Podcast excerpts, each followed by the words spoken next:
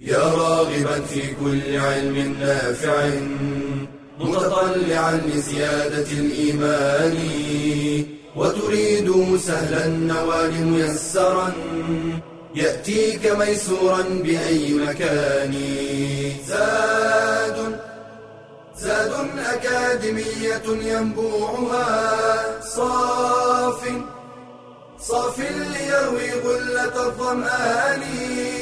والسنة الغراء شارحة له فهما لنا من ربنا وحيان. بشرى لنا زاد أكاديمية للعلم كالأزهار في البستان. بسم الله الرحمن الرحيم. الحمد لله رب العالمين والصلاة والسلام على أشرف المرسلين نبينا محمد صلى الله عليه وعلى آله وصحبه وسلم تسليما كثيرا. أما بعد سلام الله عليكم ورحمته وبركاته. أسأل الله العظيم رب العرش الكريم أن يفتح علينا جميعا وأن يرزقنا علما نافعا ورزقا واسعا وشفاء من كل داء. ولقاء يتجدد مع مادة الحديث الشريف وفي هذه الأكاديمية المباركة أكاديمية زاد. اليوم نقف مع الحديث السابع عشر. هذا الحديث حديث عن أبي الحوراء السعدي قال قلت للحسن ابن علي رضي الله عنهما ما حفظت من رسول الله صلى الله عليه وسلم؟ قال حفظت من رسول الله صلى الله عليه وسلم دع ما يريبك إلى ما لا يريبك رواه الترمذي وقال حديث حسن صحيح وفي زيادة في الحديث فإن الصدق طمأنينة وإن الكذب ريبة. هذا ليس معنى هنا في المقرر لكن هذا زيادة في الحديث عند أهل أهل السنن. آه، قوله فإن الصدق طمأنينة وإن الكذب ريبة. راوي الحديث هو الصحابي الجليل ريحانة النبي صلى الله عليه وسلم بل إحدى ريح ريحانتيه عليه الصلاة والسلام. سيدا شباب الجنة الحسن والحسين. هذا الراوي هو الحسن. ابن علي بن أبي طالب. أمه فاطمة وأبوه علي. وجده محمد صلى الله عليه وسلم. قال المصنف هنا وريحانته من الدنيا وأحد سيدي شباب أهل الجنة كان حليما ورعا فاضلا وأضيف كذلك وكان كريما سمحا. ولي الخلافة بعد أبيه عدة أشهر ثم تنازل لمعاوية رضي الله عنه وأرضاه وصان الله بذلك جماعة المسلمين وتوفي عام خمسين من الهجرة. دعونا نقف آه، قليلا مع هذا الرجل مع هذا العلم. الحسن بن علي ولد في الخامس عشر من رمضان من سنة ثلاث من الهجرة. في الخامس عشر من رمضان في الثالث عشر من الهجرة ومات في الخمسين من الهجرة يعني عاش قرابة سبعة وأربعين إلى ثمانية وأربعين سنة. خامس الخلفاء الراشدين. ولي الخلافة بعد أن استشهد علي رضي الله عنه وأرضاه وكان ذلك في الكوفة وولي وولي الخلافة في الكوفة بعد أبيه رضوان الله عليهم أجمعين. كان يحبه صلى الله عليه وسلم حبا شديدا وكان يقول اللهم إني أحبه فأحبه. وأحب من يحبه. فنشهد الله سبحانه وتعالى أننا نحبهما الحسن والحسين.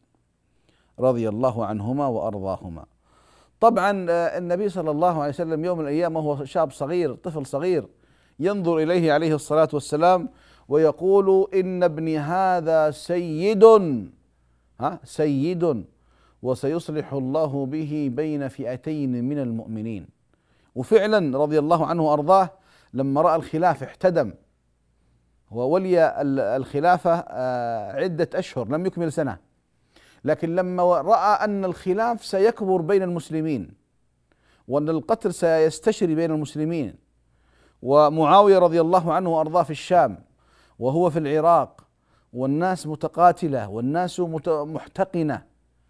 فسبحان الله تحققت فيه آه، نبوءة النبي صلى الله عليه وسلم وحدث هناك بينه وبين معاوية رضي الله عنه وأرضاه اتصالات انتهت هذه الاتصالات بأن تنازل رضي الله عنه وأرضاه بالخلافة لمعاوية على أن يكون هو بعد معاوية لكنه توفي رضي الله عنه وأرضاه في الخمسين من الهجرة ولم يتمكن من أن يلي خلافة المسلمين. أه حقيقة يعني ماذا نقول في ريحانتي النبي صلى الله عليه وسلم؟ لكن اسمحوا لي بوقفة وهذه وقفة أرسلها إلى الروافض. يعني لماذا الاهتمام الكبير بالحسين رضي الله عنه وأرضاه مع أنه الصغير وإغفال الحسن لأنه حينما تنظر إلى أئمة الشيعة الذين يزعمون أنهم أئمتهم وهم منهم براء. فهم يجعلون علي بن أبي طالب هو الإمام الأول عندهم ثم الحسن والحسين. لكن كل كلامهم وتمجيدهم ونواحهم ويعني ضربهم على أنفسهم وجلدهم لذاتهم والعزاء عندهم الحسين والحسين والحسين. طب أين الحسن؟ طب أيهما أفضل الحسن ولا الحسين؟ الذي جاء في السنة أن النبي صلى الله عليه وسلم يقول اللهم إني أحبه فأحبه وأحب من يحبه. ما قال ذلك عن الحسين مع أن الحسين أيضا أخوه وأيضا هو سيد من سادات شباب الجنة. لكن أنا أعجب لماذا هذا الاهتمام الكبير جدا بالحسين وإغفال الحسن. ولذلك كثير من المؤرخين يقولون أن سبب ذلك أن الحسين رضي الله عنه وأرضاه تجوز أو تزوج مجوسية. آه؟ مجوسية أسلمت. آه؟ فهذا الحب وهذا التمجيد وهذا الثناء وهذا البكاء لأجل هذه القضية. ثم بعد ذلك يزعمون ما زم لا شك أن يعني أن الحسين وأن الحسن ظلما لكن مهما كان هذا لا يؤدي أن نغلو فيهما أبدا. لا نغلو فيهم أبدا. هما سيدا شباب الجنة أهل الجنة. والنبي صلى الله عليه وسلم دعا لهما. والنبي صلى الله عليه وسلم يحبهما وهما أحفاد سبطيه عليهما أو رضي الله عنهما عليه الصلاة والسلام.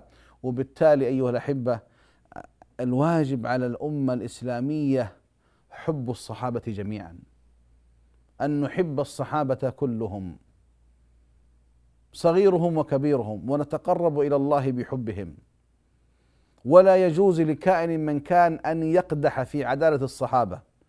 مع ما حدث بينهم من مشاكل أو حروب أو اختلاف وجهات نظر أو اختلاف بالسيف حتى. هم بشر ليسوا معصومين. لكن حقهم علينا أن نحبهم أن نثني عليهم أن نترضى عنهم أن ندافع عنهم أن نعادي كل من يقع فيهم. نعاديهم.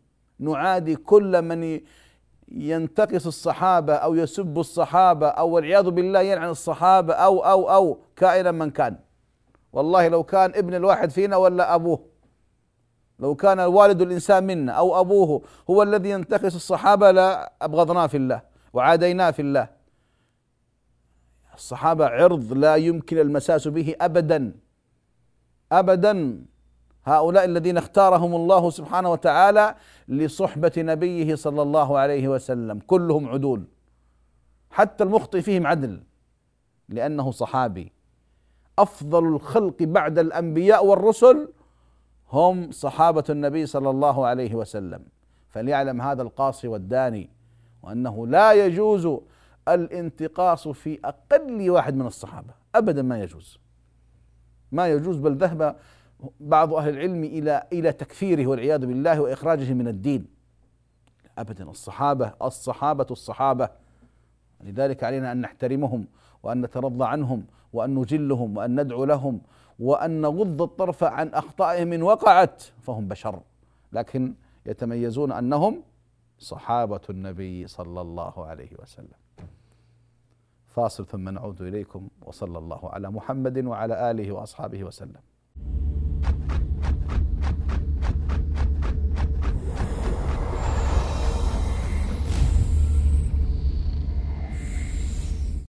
الخطبة أولى خطوات الزواج ومقدماته، وقد حث الشرع على تيسيرها، فقال صلى الله عليه وسلم: إن من يمن المرأة تيسير خطبتها، والمرأة التي يجوز خطبتها هي غير المتزوجة، وغير المعتدة، وغير المخطوبة، والتي ليس بها مانع من موانع النكاح من الخاطب، ويحرم التصريح بخطبة المعتدة من وفاة. أو من طلاق رجعي أو بائن وأما التلميح بإبداء الرغبة في الخطبة فمباح إلا الرجعيه فلا يجوز التلميح لها. قال تعالى ولا جناح عليكم فيما عرضتم به من خطبة النساء أو أكننتم في أنفسكم. ويستحب للخاطب النظر إلى المخطوبة لقوله صلى الله عليه وسلم للمغيرة بن شعبة وقد ذكر له امرأة أراد خطبتها اذهب فانظر إليها فإنه أجدر أن يؤدم بينكما. وقد ذكر الفقهاء لجواز النظر إلى المرأة المخطوبة شروطا منها أن يكون الخاطب عازما على الخطبة أن يغلب على ظنه الإجابة أن يكون النظر بلا خلوة أن يكون مقصده الاستعلام لا الاستمتاع أن ينظر إلى ما يظهر غالبا كالوجه والكفين. ألا تكون المرأة متبرجة أو متطيبة ونظر المخطوبة إلى خاطبها كحكم نظره إليها. ويجوز للخاطب تكرار النظر إذا لم يكتفي بالنظرة الأولى فإذا اكتفى بالأولى لم تجز له الثانية. ولا يجوز للخاطب مصافحة المخطوبة ولا مسها ولا الخلوة بها ولا الخروج معها لأنها قبل عقد النكاح لا تزال أجنبية عنه.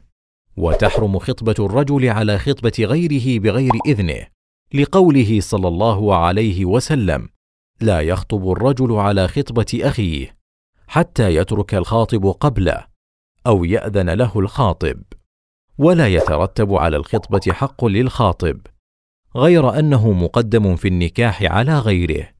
فإذا فسخت الخطبة فإن للخاطب أن يسترد ما قدمه من هدايا لأنها في حكم المهر أو هبة لأجل إتمام الزواج ولم يحصل. ولكن الأفضل ألا يستردها خاصة إذا كان الترك من جهته. وينبغي للولي أن يحرص على تزويج الكفء متى تقدم للزواج. لقوله عليه الصلاة والسلام إذا جاءكم من ترضون دينه وخلقه فأنكحوه إلا تفعلوا تكن فتنة في الأرض وفساد عريض.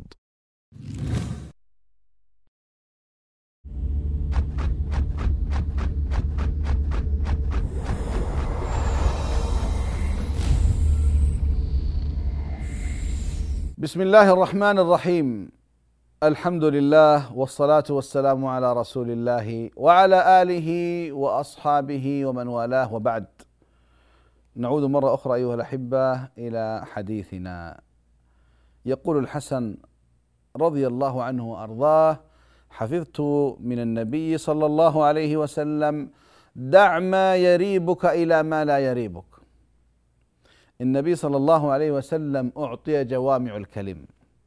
وهذا من جوامع الكلم. وهذا حديث من أعظم الأحاديث التي يقوم عليه الإسلام. دع ما يريبك إلى ما لا يريبك. قاعدة في الورع. قاعدة في عدم الوقوع في الوساوس أو الشكوك أو التردد. ديننا دين اليقين. ديننا دين الوضوح والثبات. ولذلك أيها الأحبة دع ما يريبك إلى ما لا يريبك. الإنسان دائما يقدم اليقين على الشك. من أخطر من أخطر ما يبتلى به الإنسان في حياته الوسوسة. أخطر ما يبلى به الإنسان في حياته الوسوسة. والوساوس أيها الأحبة هذه تتسلط على العقل. فإذا وصلت الوساوس إلى العقل عاش صاحبها عيشة سوء عيشة دمار عيشة ألم عيشة تخبط. الناس نائمون وهو لا ينام الناس مرتاحون وهو لا يرتاح الناس مطمئنون وهو قلق الناس يعيشون في أمن وأمان واطمئنان وهو في تردد وشك وحيرة وخيبة. كارثة. يقول ابن القيم رحمه الله رأيت بعض العلماء أو أحد العلماء ممن ابتلي بالوسوسة ينغمس في نهر دجلة للوضوء ثم يخرج ثم يعود مرة ثانية يقول لا لا لا, لا الماء لم يصل إلى كل الأعضاء.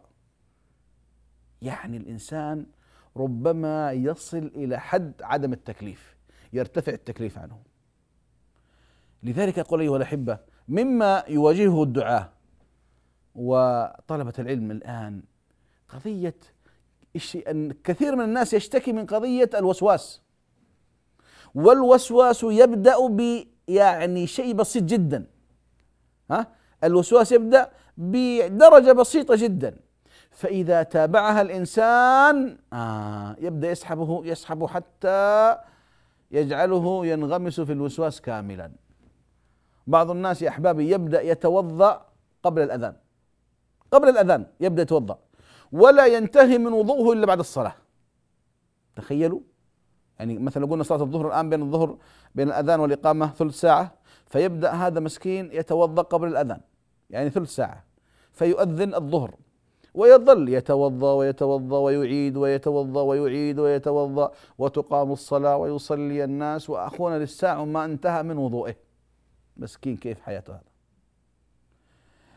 يعني بالمناسبة يعني هذا نوع فقط من الأنواع. بعض الناس يريد أن يصلي. يريد أن يصلي.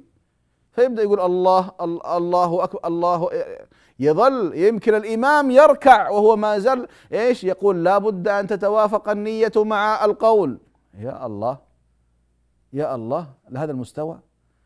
فالوسواس كارثة مصيبة تجعل الإنسان في حيرة من نفسه. وبعض الناس ربما يركع ركعتين ثم بعد ذلك يقطع صلاته ويعيد تكبيرة الإحرام. يعني حقيقة آه، مما مر علينا من تجارب وأمور خطيرة جدا. بعض الناس آه، يبدأ يوسوس في قضية الجنة والنار يعني قابلت قبل أيام بسيطة طالب في الجامعة في مرحلة الدكتوراه في تخصص علمي. ومسكين يعني كان يحب القرآن كثيرا ثم ترك القرآن. لماذا قال؟ لأن القرآن يتكلم عن الجنة والنار وأنا أخشى أن أكون من أهل النار. فأصبح حتى القرآن يخاف يقرأه. اذهب إلى مكة يقول أخاف أذهب إلى مكة. آه. كيف بدأ؟ يقول قبل ستة أشهر ما كان عندي شيء أبدا. الوسواس. يمكن يقول بعضكم ما علاقة الوسواس بهذا الحديث. لا لا. ها هذا الحديث مما يساعد الإنسان عن الابتعاد في الوقوع.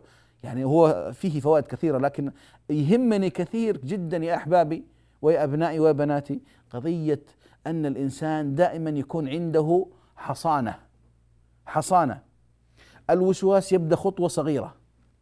يجي الإنسان يتوضأ مرة فيعيد الوضوء أو يكرر الوضوء مرة مرتين المرة الثالثة الشيطان يسحبه ويبدأ يسحبه شوي شوي ويبدأ يجلس في الحمام وفي دورة المياه أو في مكان الوضوء بالدقائق الطويلة وربما الساعات الطويلة. لذلك لو تسألني إيش علاج الوسواس قبل أن ينزل بالإنسان؟ آه أخبر صلى الله عليه وسلم قال ولينتهي. إذا جاءك الشيطان في أي وسوسة في صلاة أو في طهارة أو في عبادة آه، لا تتبع هذا الفكر. لا تتبع الفكر. لا تتمادى معه. قال صلى الله عليه وسلم ولينتهي. خلاص بمجرد أنه جاك الوسواس اترك. جاني أحد الإخوة الذين وقعوا في هذا الوسواس. وهو مسكين من الذين يبدأ الوضوء قبل الصلاة قبل الأذان وينتهي بعد الصلاة. فقلت يا أخي يعني أريد أن أخرجه من هذا الذي هو فيه. قلت تثق فيه قال أثق فيك. قلت خلاص توضى مرة واحدة. وجاك الشيطان وقال لك أنت ما توضيت قل أنا في ذمة الشيخ موفق. أنا ترى أتقبلها امام رب العالمين يوم القيامة. والحمد لله بعد فترة يعني أصبح الحمد لله أقل. يعني يبدأ قبل الأذان ويخلص قبل الإقامة. وشوي شوي الحمد لله انتهى. الشاهد لا تعطي للشيطان مجال. لا تحاول أن تتابع الشيطان في وساوسه. لا باقي قليل هنا باقي قليل هنا. لا يمكن المنطقة هذه ما وصلها الماء. لا. خلاص. انتهيت من وضوءك انطلق. انتهيت من صلاتك لا تلتفت. آه، انتهيت من أي عمل لا تحاول لا تحاول أنك إيش؟ تعيده مرة وثنتين وثلاث. هذا يفتح عليك باب الوساوس بشكل كبير جدا. لذلك الإنسان إذا ابتلي بالوسوسة نقول الله يعينك.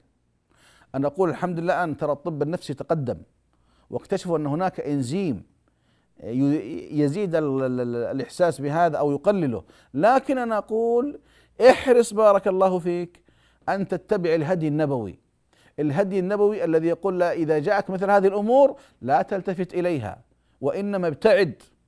ابتعد عنها خلاص جتك الوساوس لا تلتفت لها لا تتابعها لا تتعقبها وإنما اضرب بها عرض الحائط. اضرب به عرض الحائط لماذا؟ حتى لا تهلكك. والله يا أحبابي مما رأينا مما قرأنا هذا الباب مؤلم مؤلم جدا. يعني بعض الناس يجلس يبكي. بعض الناس ربما يؤدي به إلى إلى إلى أمور يعني لا أريد أن أتكلم بها الآن. لكن القضية ليش؟ لأنه بدأ في الوسوسة. بدأ بدأ بداية بسيطة. بدأ بداية بسيطة فسحبه الشيطان أكثر فأكثر فأكثر. فربما بعضهم ترك الصلاة وربما بعضهم أسقط قال خلاص أنا من أهل النار. يعني أمور كثيرة جدا والسبب متابعة هذه الوساوس. لو أننا ركزنا على هذا الحديث دع ما يريبك إلى ما لا يريبك انتهت القضية. توضأت مرة واحدة انتهيت خلاص انتهيت. صليت لا عاد تلتفت لا أنت الفاتحة ما قرأتها في الركعة الثانية. لا أنت في الركوع ما قلت سبحان ربي العظيم. لا أنت في السجود ما قلت سبحان ويبدأ الشيطان. ولذلك الحل الوسوسه كما قلت يعني اولا العلم الشرعي مطلب. العلم الشرعي مطلب. الأمر الثاني عدم التمادي. لا تتمادى مع هذه الوساوس ابدا لا تتمادى. لا تتمادى. بمجرد أن تلحظ نفسك آه، جدك مرة مرتين ثلاث آه، لا لا تعد إلى ذلك. طيب يمكن صلاتي ما تقبل؟ لا ستقبل إن شاء الله. طيب يمكن الصلاة فيها فيها شيء؟ لا مقبولة باذنه تعالى. وأعطي نفسك. أعطي نفسك إيحاء إيجابي إنه الله سبحانه وتعالى سيقبل صلاتي وسيقبل عملي. لماذا؟ حتى لا يجرك الشيطان ويسحبك الشيطان وأنت ما تدري. أنت في غفلة. لذلك أقول أحبابي أبنائي وبناتي إخواني وأخواتي ننتبه ننتبه من التمادي في مثل هذه الأمور فعواقبها وخيمة. عواقبها وخيمة وكم مر علينا من آه، مواقف ومن قصص ومن آلام ومن أحزان رأيناها من كثير من الشباب والشابات وسمعنا بها وكان أمر حقيقة مؤلم جدا. القضية تبدأ بشيء بسيط جدا. على قول إخواننا المصريين بسنة بسيطة لكن ها يبدأ شوية شوية شوية ويسحب الشيطان ولا حول ولا قوة إلا بالله. وكم وكم وكم يعني في المستشفيات النفسية والعيادات النفسية وغير الذين في البيوت لا أحد يعلم بهم والقضية قضية إيش؟ أي وساوس بسيطة تبدأ ثم تكبر. العلاج قال ولينتهي. لا تتو لا تتابع الأفكار السيئة أبدا. اتركها. اضرب بها عرض الحائط. وستجد إن شاء الله عون بإذن الله سبحانه وتعالى. فاصل ثم نعود إليكم بإذن الله تعالى وصلى الله على محمد والحمد لله رب العالمين.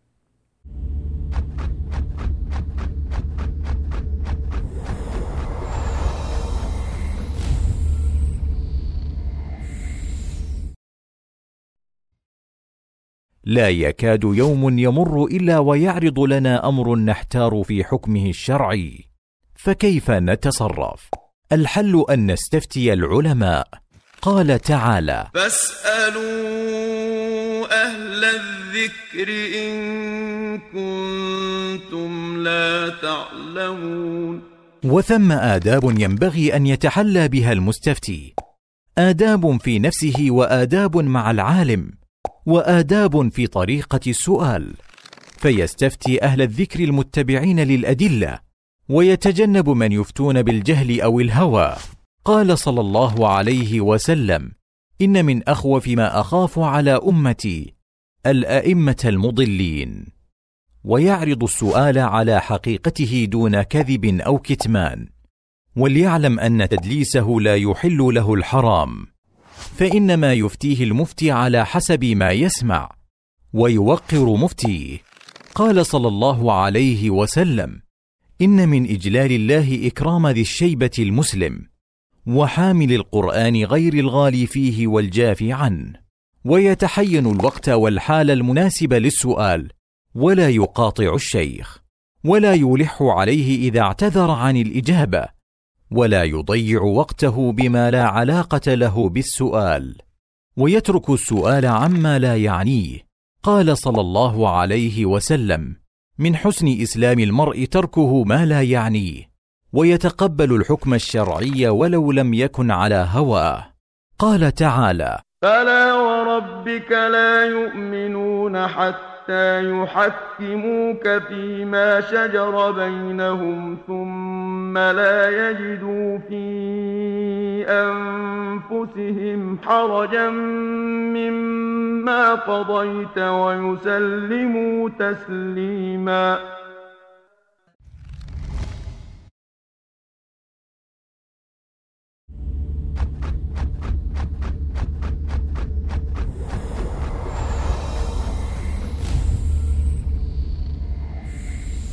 بسم الله الرحمن الرحيم الحمد لله والصلاة والسلام على رسول الله وعلى آله وصحبه ومن والاه. أحبتي في الله دع ما يريبك إلى ما لا يريبك. دع ما يريبك إلى ما لا يريبك. بمعنى دائما ابني حياتك على اليقين. لا تبني على الشك. ابني حياتك على الطمأنينة. لا تبنيها على التخبط.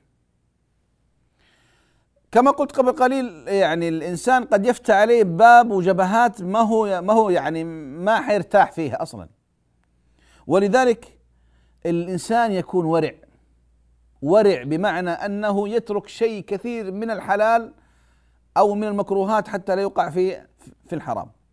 وكان بعض السلف يضعون بينهم وبين المكروهات بعض المباحات يتركونها حتى لا يقعون في المكروهات أو المحرمات. فالإنسان أيها الأحبة كلما كان صاحب ورع كلما كان أبرأ لنفسه وأبرأ لدينه وأصدق لربه سبحانه جل في علاه. حديث النواس بن سمعان إن الحلال بين وإن الحرام بين وبينهما أمور مشتبهات. لا يعلمهن كثير من الناس. ثم يقول صلى الله عليه وسلم فمن اتقى الشبهات فقد استبرأ لدينه وعرضه ومن وقع في الشبهات وقع في الحرام. كالراعي يرعى حول الحمى يوشك أن أن يقع فيه أو أن يرتع فيه. ألا وإن لكل ملك حمى ألا وإن حمى الله محارمه. أيوه. هناك شيء واضح جدا. حلال بين حرام بين واضح جدا. لكن في أمور مشتبهة. هذه الأمور المشتبهة ما موقفي وموقفك منها؟ صاحب الدين صاحب الورع صاحب التقى عليه أن يبتعد عن هذه المشتبهات. عليه أن يبتعد. لماذا؟ لأن في استبراء لنفسه. في حماية لنفسه. فيه بعد عن أن أن احتمالية الوقوع في الخطأ. أنا لا أقول إنساني الوسوسة لا لا في شيء فيها اشتباه. هذه أمور مشتبهات لا يعلمها كثير من الناس.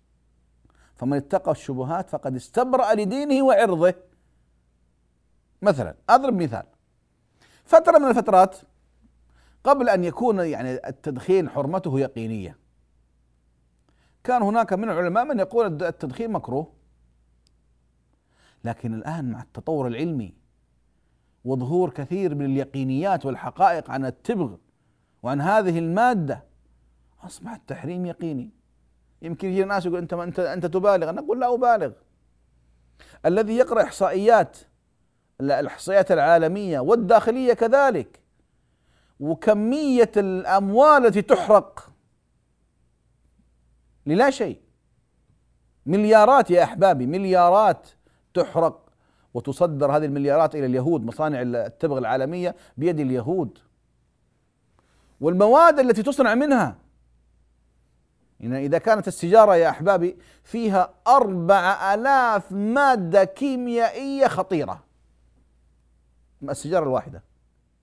أربع ألاف مادة كيميائية خطيرة يعني كانوا يقولون حوالي 350 أو 400 مادة مسرطنة. طيب قبل فترة قالوا والله مشتبه. قبل أن يكون يقيني الآن. يعني أمر مشتبه. لا لا. ما دام مشتبه أنا أتركه.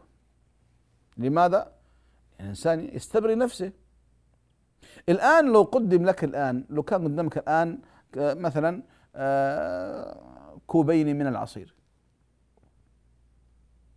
هذا فيه مثلا هذا فيه أمر آه، مضر وهذا فيه يعني سليم ما في شيء. طيب أنت ما تعرف الذي فيه مثلا فيه سوء مثلا. نفسيا أنت تقول في واحد خطير والثاني مو خطير. أنت نفسيا تقول الله يا أخي ما ابغاها كلها شيلها ليش؟ خايف على نفسك. وكذلك خف على نفسك يا عبد الله في الوقوع في المحرمات. أمر متردد فيه اتركه. وبصبت ابن معبد رضي الله عنه وأرضاه جاء للنبي صلى الله عليه وسلم قال يا رسول الله. لا قبل لما جاء النبي قال صلى الله عليه وسلم يا وابصة جئت تسأل عن البر؟ يعني فاجأه صلى الله عليه وسلم بهذا السؤال. طبعا وابصة جاء يسأل عن البر فالنبي فاجأه. جئت تسأل عن البر؟ قال نعم يا رسول الله. فقال صلى الله عليه وسلم استفت قلبك. البر ما اطمأنت إليه النفس واطمأن إليه القلب. البر ما اطمأنت إليه النفس واطمأن إليه القلب. والإثم ما حاك في النفس وتردد في الصدر وإن أفتاك الناس وأفتوك. بعض الناس يتصل علي يقول يا شيخ إيش حكم المسألة الفلانية؟ فأقول له أنت إيش رأيك؟ فيقول لي يا شيخ والله النفس فيها شيء. قلت بس وصلت. ما دام أنت نفسك فيها شيء طبعا يا إخواني أي نفس؟ النفس الصالحة الصادقة. يعني ما يجيني واحد واحد نفس منحرفة تقول استفتي قلبك. يعني مثلا جاني واحد والعياذ بالله مدمن مخدرات وقال لك يا شيخ إيش حكم المخدرات؟ تقول استفتي قلبك. والله قلبه إيش بيقول؟ يقول مرحبا واهلا. لا لا لا. النفوس السليمة الطباع السليمة الضمائر الحية هي التي تعطيك هذا الحكم. سبحان الله الفطرة يا أحبابي. الفطرة سبحان الله الفطرة تميل مع الحق. قد يأتيك إنسان يسألك سؤال أول ما تقول أنت إيش رأيك؟ يقول يا شيخ والله النفس فيها شيء. بس أنا ودي استفتي. آه ما دام النفس فيها شيء اعلم إنه أن أن هذا أمر فيه شيء. ولا يجوز.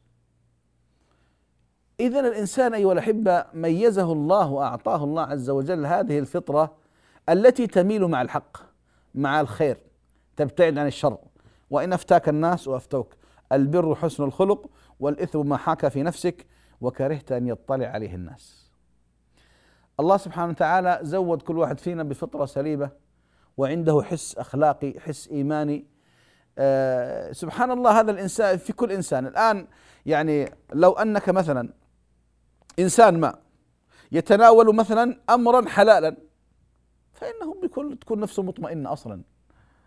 لكن لو رأيته يتناول امرا محرما أو امرا مكروها تجده يختبئ لا يحب أن يراه الناس. لماذا؟ لأنه أمر مكروه محرم ولذلك أذكر موقف مع أحد الدعاة يقول جاءني رجل شايب كبير في السن فقال لي يا شيخ إيش حكم التدخين؟ قلت له حرام قال لي كيف حرام؟ قلت الله يقول ويحل لهم الطيبات ويحرم عليهم الخبائث قال مين قال إنه خبيث؟